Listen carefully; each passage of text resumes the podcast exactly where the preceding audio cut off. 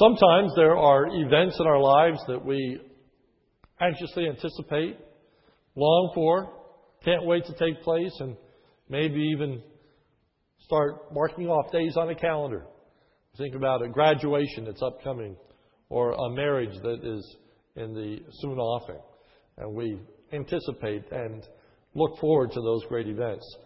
And other times there are situations that we dread, things that uh, we don't look forward to, such as going to a funeral. And uh, there are some of those people that are, are facing that situation even this week. Other things that uh, bring a great deal of, of sorrow that, that none of us long for, none of us want to take place. And then there are those events that are a mixed bag.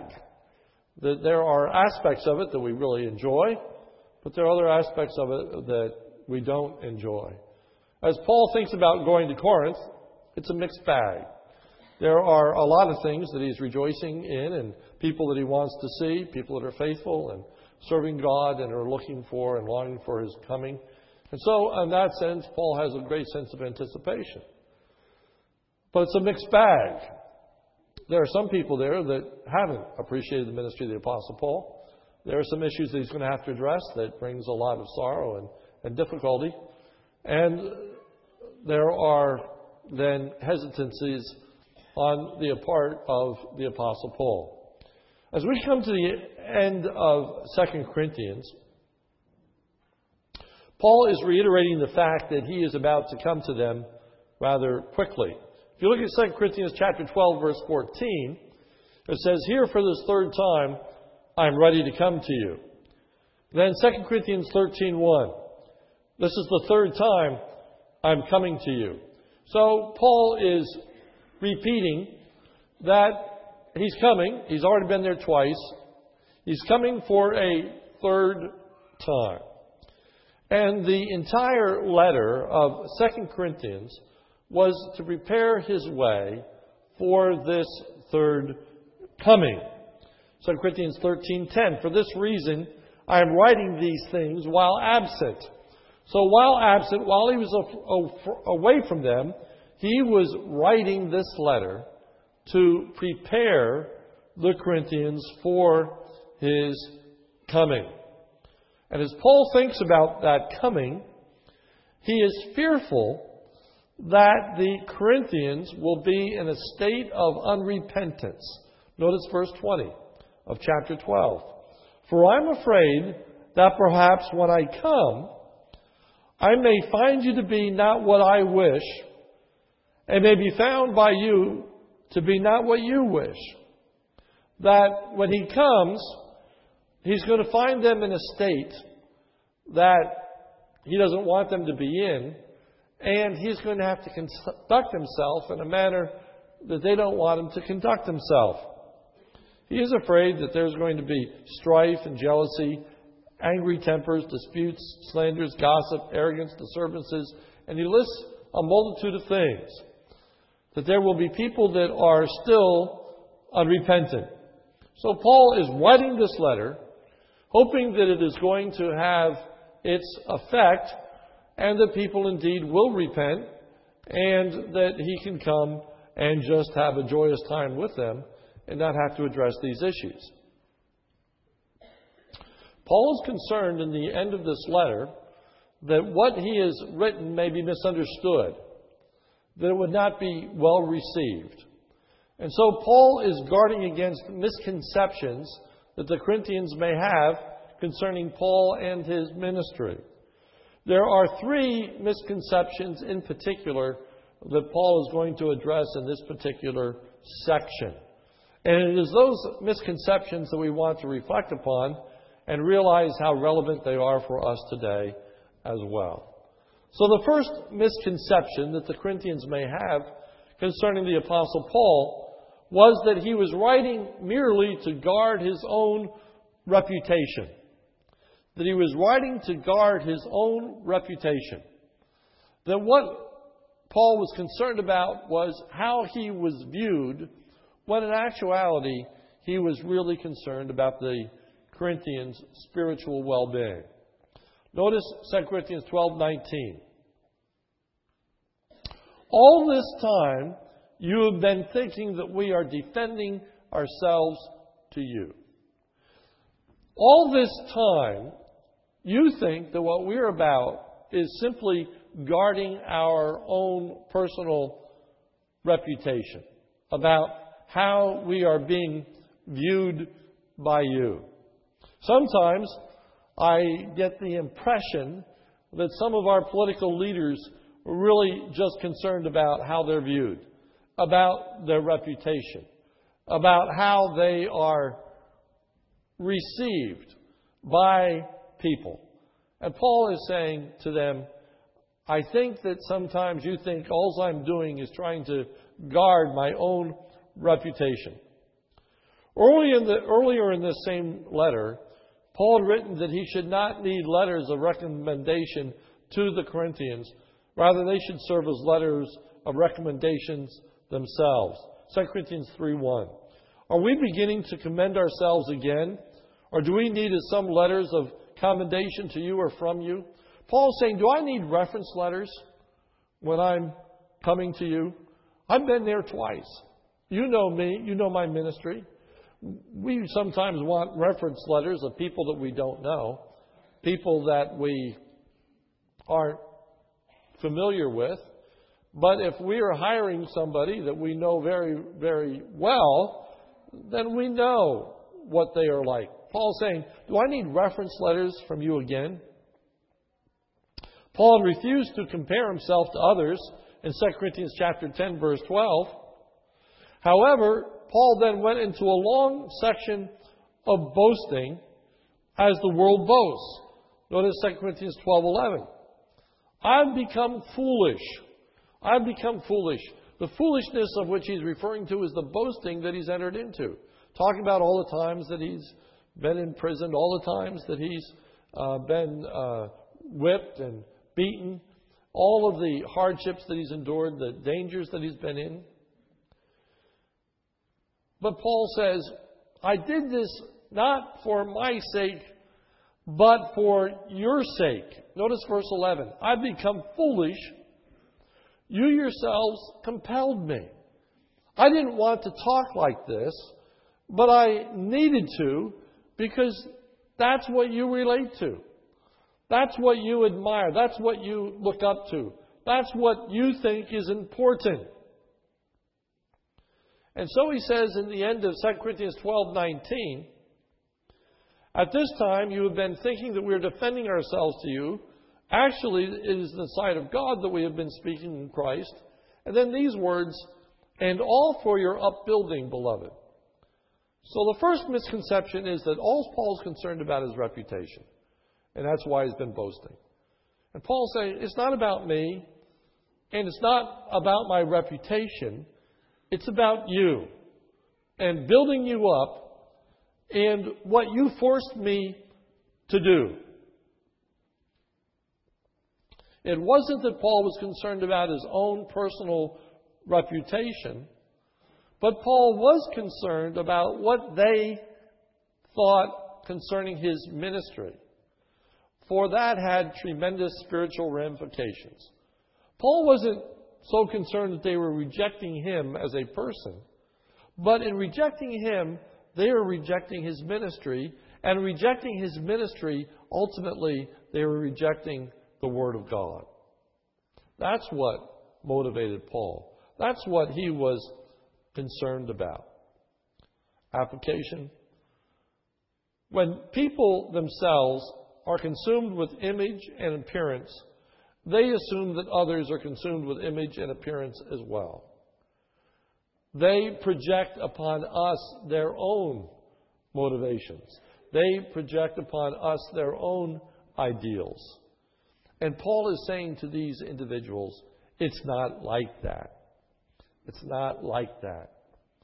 It is hard to defend ourselves without becoming defensive. Maybe you've been in that particular situation. To try to defend yourself without being defensive. I would say to you there are two dangers that we need to avoid as Christians. The first danger is to get to the point where we just become cynical, when we become hard hearted, and we get to the place where we say to people, well, we don't really say it to them, but we say it to ourselves, I'm not concerned about what anybody thinks. I'm not concerned about how other people view me. Now, there is a way in which that can be said very appropriately. As Christians, we have to be, to a degree, thick skinned. That we just let certain things roll off our back.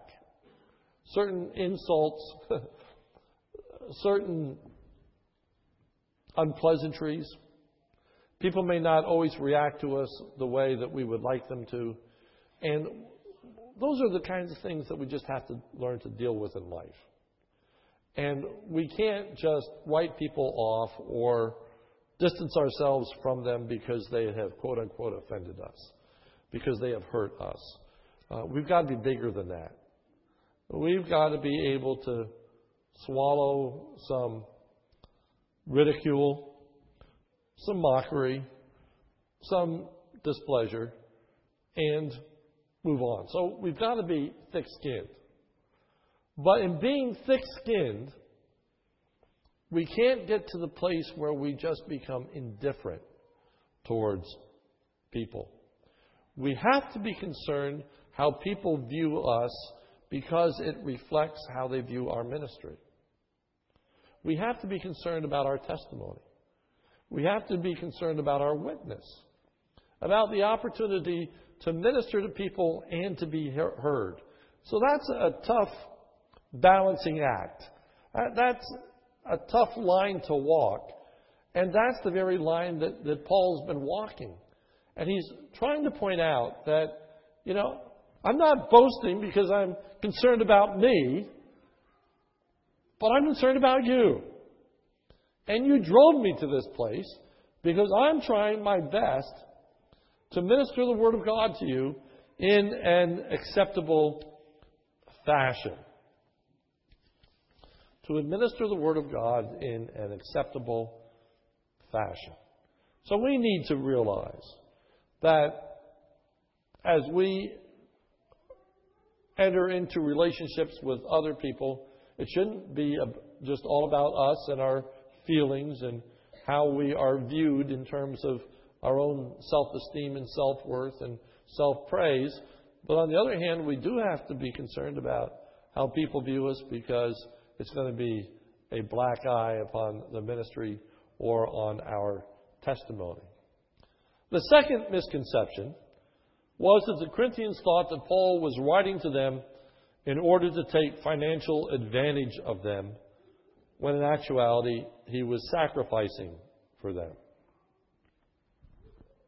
This is a kind of strange section.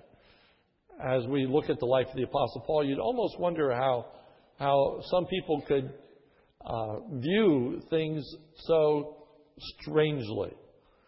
And as Paul addresses finances, and in particularly how those finances relate to his, his ministry, there's a spectrum at Corinth it's a, it's a pretty amazing spectrum. It's a spectrum that exists among those that are rejecting his ministry. And on the far left of those that are rejecting his ministry, we find in verse 13 these words For in what respect were we treated as inferior to the rest of the churches, except that I myself did not become a burden to you? And then he says in a sarcastic way, Forgive me this wrong.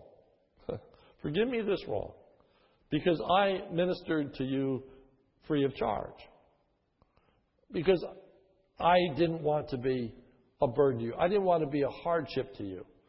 And so here he is ministering free of charge. And what some people took away from that was, well, he must be inferior to the other apostles because the other apostles we're giving money to, and we're not giving money to Paul. so he must not be worth it. They're looking at this as being negative. Have you ever heard the adage, free advice uh, is worth what it costs? Have you ever heard that? Free advice is worth what it costs. There is the idea, well, you know, if it's free, it must not be valuable. That person must not have very much self confidence or self worth. If it were of value, you'd pay for it, and the more you pay for it, the more valuable it is. So, on the one hand, Paul's ministering for free, and there are people who are finding fault with that because it demonstrates inferiority. And then on the other side, there are those that are questioning Paul's motives. This is odd. This guy's ministering to us for free. What? Where is he going with that? What's that all about? What way is he trying to manipulate us? What's he trying to do?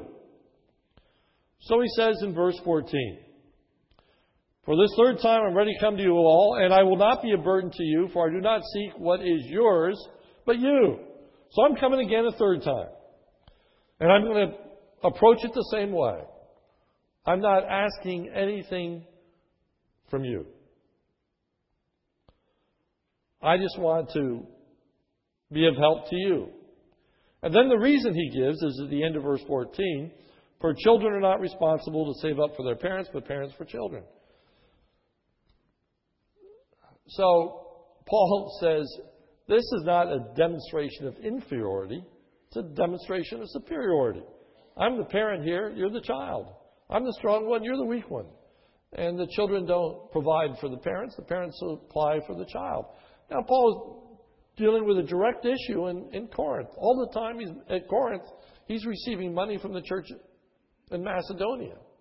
So it's not like Paul is not willing to receive monies, but he's addressing this particular issue in Corinth. So Paul is happy to serve freely for the sake of their spiritual well being. Verse 15 I will most gladly spend and be expended for your, your souls. And Paul's willingness to serve freely should not be a reason to despise him. Notice at the end of verse 15 if I love you the more, am I to be loved the less? Am I to be less thought of because of the way in which I'm freely doing these things? Paul had not entered into some kind of scheme to take advantage of them. Notice the end of verse 16. But be it as it, as it may, I do not burden you myself. Nevertheless, crafty fellow that I am, I took you in by deceit. Again, sarcastically. As though this were some ploy on Paul's part. Pretty clever. Comes not wanting money so that it looks like he's not going to defraud the church when all along he's got a bigger scheme in, in mind.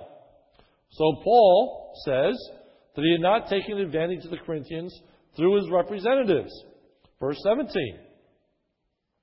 Certainly I have not taken advantage of you through any of those whom I have sent to you, have I? So Paul says, it wasn't just me. Verse 18, I urged Titus to go and sent the brother with him. Titus did not take any advantage of you, did he? Did we not conduct ourselves in the same spirit and the same steps? So he hadn't taken advantage of the Corinthians by Titus coming or by uh, anyone else that came to the Corinthians. This is another reason why it was so important. Now, we've been a few weeks away from this particular passage, but remember in 2 Corinthians chapter 8, Paul is said to the Corinthians, A year ago, you said you were going to take a collection for the poor saints at Jerusalem. Remember that whole discussion? And in that, Paul said, In 2 Corinthians 8:20, taking precaution that no one should discredit us in our administration of this generous gift, for we have regard for what is honorable not only in the sight of the Lord, but also in the sight of men. And in that discussion, I pointed out how important it is that churches handle their finances in an appropriate manner.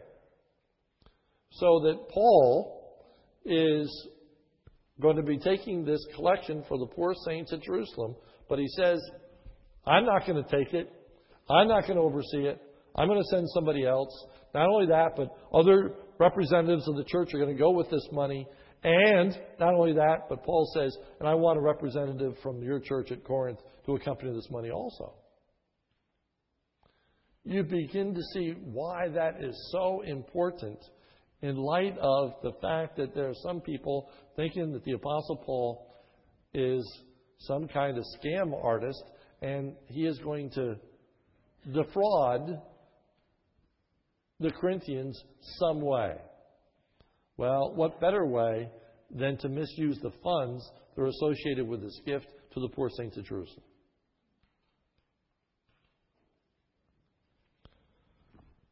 So Paul is trying to right the misconception that he's not in it for the money.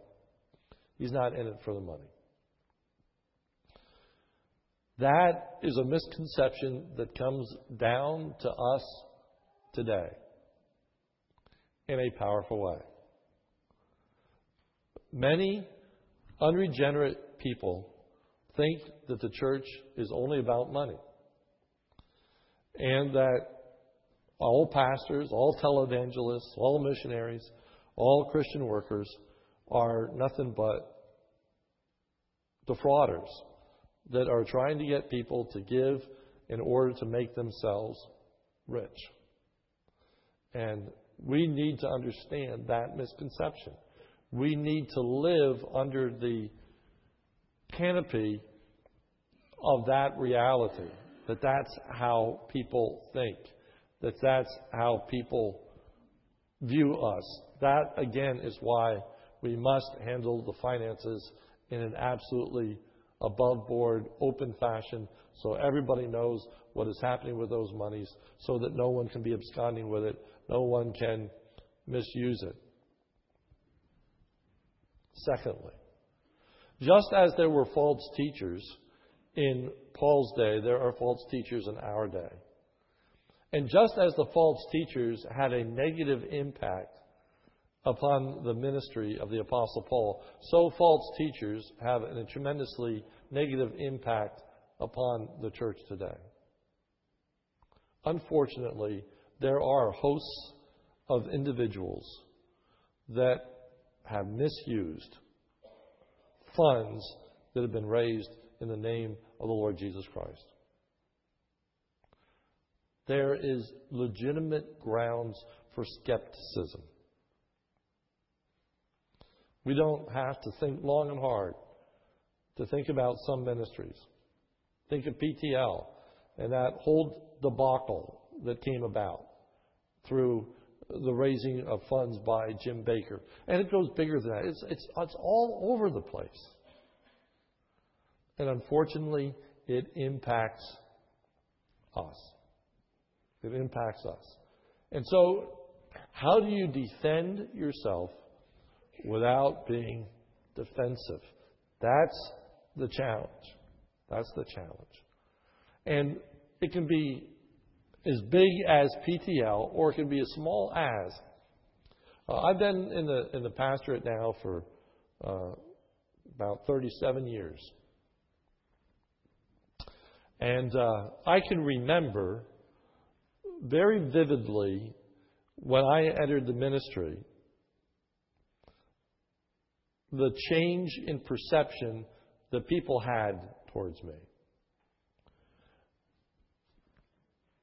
Before I'd entered the pastorate, okay, and, and I entered the pastorate at a, at a rather young age, but before that time, you know, I had done just about everything you could do in the church. I had taught Sunday school. I had played the piano. Yes, that seems amazing.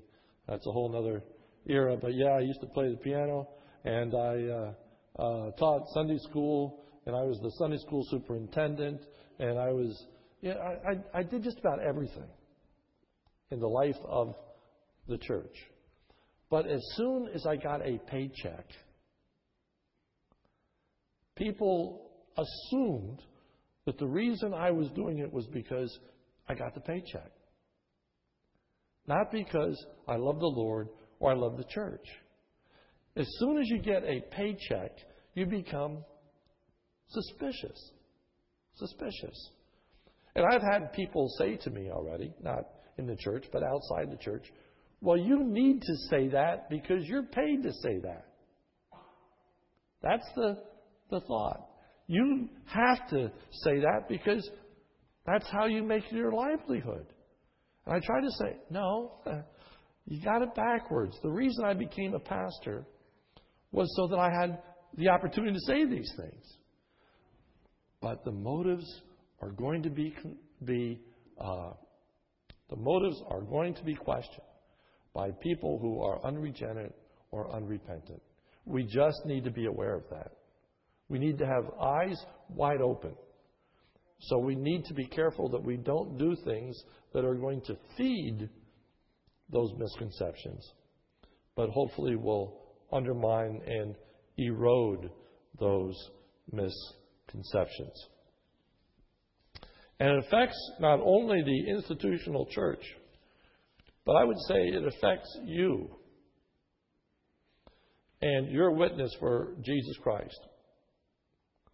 We live in a cynical day, and people are going to be questioning what's in it for you.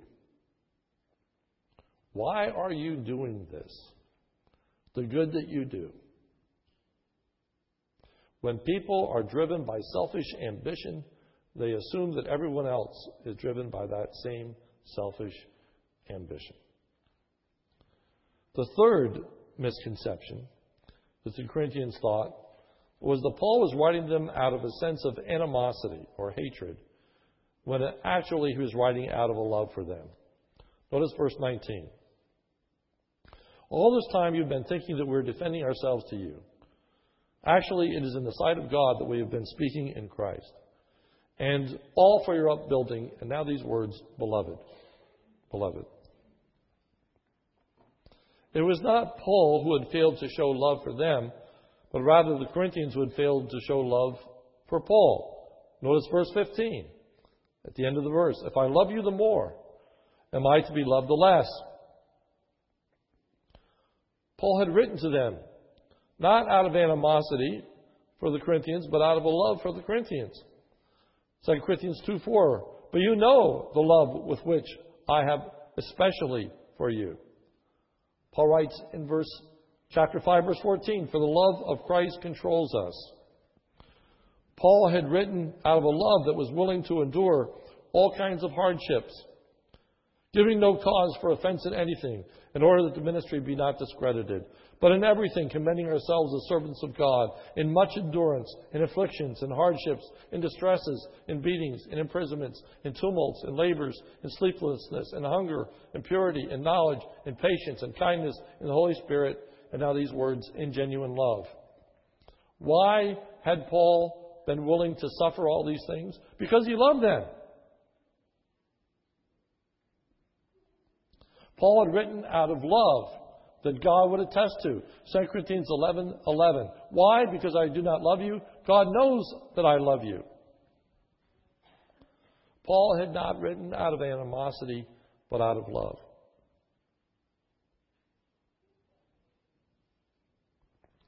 Application. Our world, the unregenerate world, which is not unique to the time period in which we live, but it's always been the case, has a very faulty perception of what love is. The world's concept of love is that any lifestyle should not only be tolerated, not only tolerated but condoned, and not only condoned but celebrated. Paul writes in 1 Corinthians, it is reported actually that there is immorality among you, and immorality of such a kind that does not even exist among the Gentiles. That someone would have his father's wife. And you have become arrogant and have not mourned instead. And so the Corinthians had become arrogant. They had become proud of the fact that they were so tolerant, that they were so loving, that they were so kind that they would welcome and accept a person in their midst who was having a sexual relationship with, with his own mother. And Paul says, the world wouldn't even accept that. But you pride yourself in accepting that kind of immorality. Here's the challenge How do you address sin without coming across as a hate monger? As a person who is intolerant, insufferable, narrow minded, unloving, and uncaring. We need to be very much aware of how Christianity in our culture is becoming more and more viewed as being hateful, that Christians are hateful, that we hate lesbians, that we hate homosexuals, that we hate abortionists, that we hate, that we hate, that we hate. Do you understand that? That's how we're viewed. And again, with some proper skepticism, because we associate ourselves with hate mongers. Because the evangelical church is associating those that really do hate homosexuals, that really do hate these individuals, and we don't cry against the hatred. We only cry against the sin. We need to understand how we're being perceived, how the world is looking at us.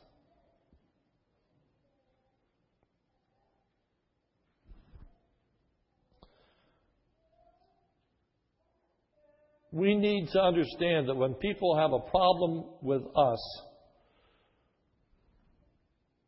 they naturally assume that we have a problem with them.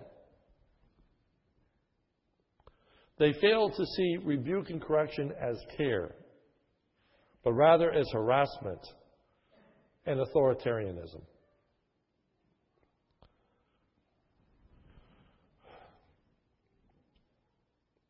We live in a culture that any form of criticism is taken personally. That is, then you don't like me. If you say anything that would hurt me, if you say anything that's unkind, if you're going to point out anything in my life, then, then you must not like me. In fact, you must hate me. That the loving thing would be to accept me the way I am. Well, that filtrates actually right down into even the family unit.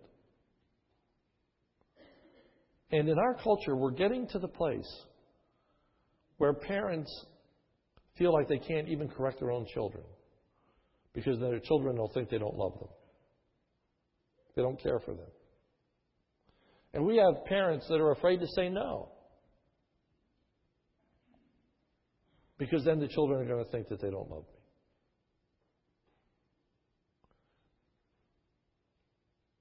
We have parents that, that won't address the sin in the lives of their own children, lest they turn their children off and they rebel against them and they run away. Or they'll not want to have anything to do with them. So the loving thing becomes silence. And the loving thing becomes don't rock the boat. Don't say anything unpleasant. Never say anything that is going to make somebody feel uncomfortable. That's the predicament that Paul is in. How do you address the sinfulness of this church without being viewed as a person who is totally unloving? Paul's response to that is Do I really need to prove it to you? Can't you see it? Don't you get it? Don't you understand that that's why I was boasting? Don't you understand that's why I didn't take any money from you? Don't you understand that's why I went through shipwrecks? I went through beatings. I went through imprisonments. I did all these things because I love you.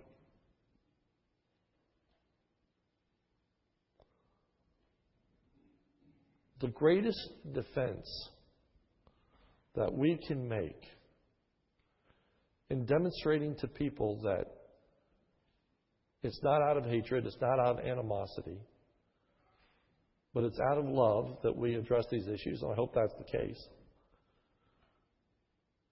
The greatest defense that we can give is a self sacrificial spirit.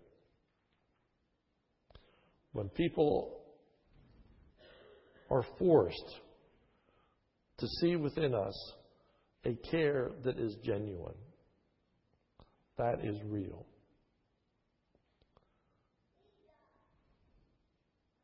Children, teens, I implore you when your parents discipline you and they say no to certain things and they want to correct their, your behaviors, it's not because they hate you. It's not because they don't like you. It is because they love you. The easiest thing would be to ignore it. And the very reason they don't ignore it is because they do love you. And how do you know that they love you? Look at the ways that they have sacrificed for you. Look at what they have done for you. Look at how they are there for you. Don't confuse correction with hatred. Paul says, I've loved you. Don't let the church's correction be confused with hatred. In conclusion, the same three misconceptions are around today. We have to be aware of them. We have to deal with them. The first is that we are primarily concerned about ourselves and our reputation, about how people view us. And then we have to be honest with ourselves. Is that true? Is that true? And one way to answer that is Am I different in public than I am in private? Do I project a certain image in, in public that's not real in my private life? Do I want to appear to be good and righteous, or am I really interested in being good and righteous? Am I just interested in how people view me, Or do I want to be genuine? I find that when people come to me and, and are seeking help or assistance, the very first thing out of the mouth and the thing that they're most concerned with is that nobody finds out. They don't want to be tarnished in how people view them. We need to be genuine. We need to be sincere. We need to be authentic. Not just how people view me, but how I really am. And then, in that authenticity, to be concerned that I just don't write people off, but I am concerned how people view me because it's going to affect the ministry and how well they respond to me. The second misconception is they're all about money. It's all about greed. It's all about what we can get out of it. And that we're just fleecing people. That's huge.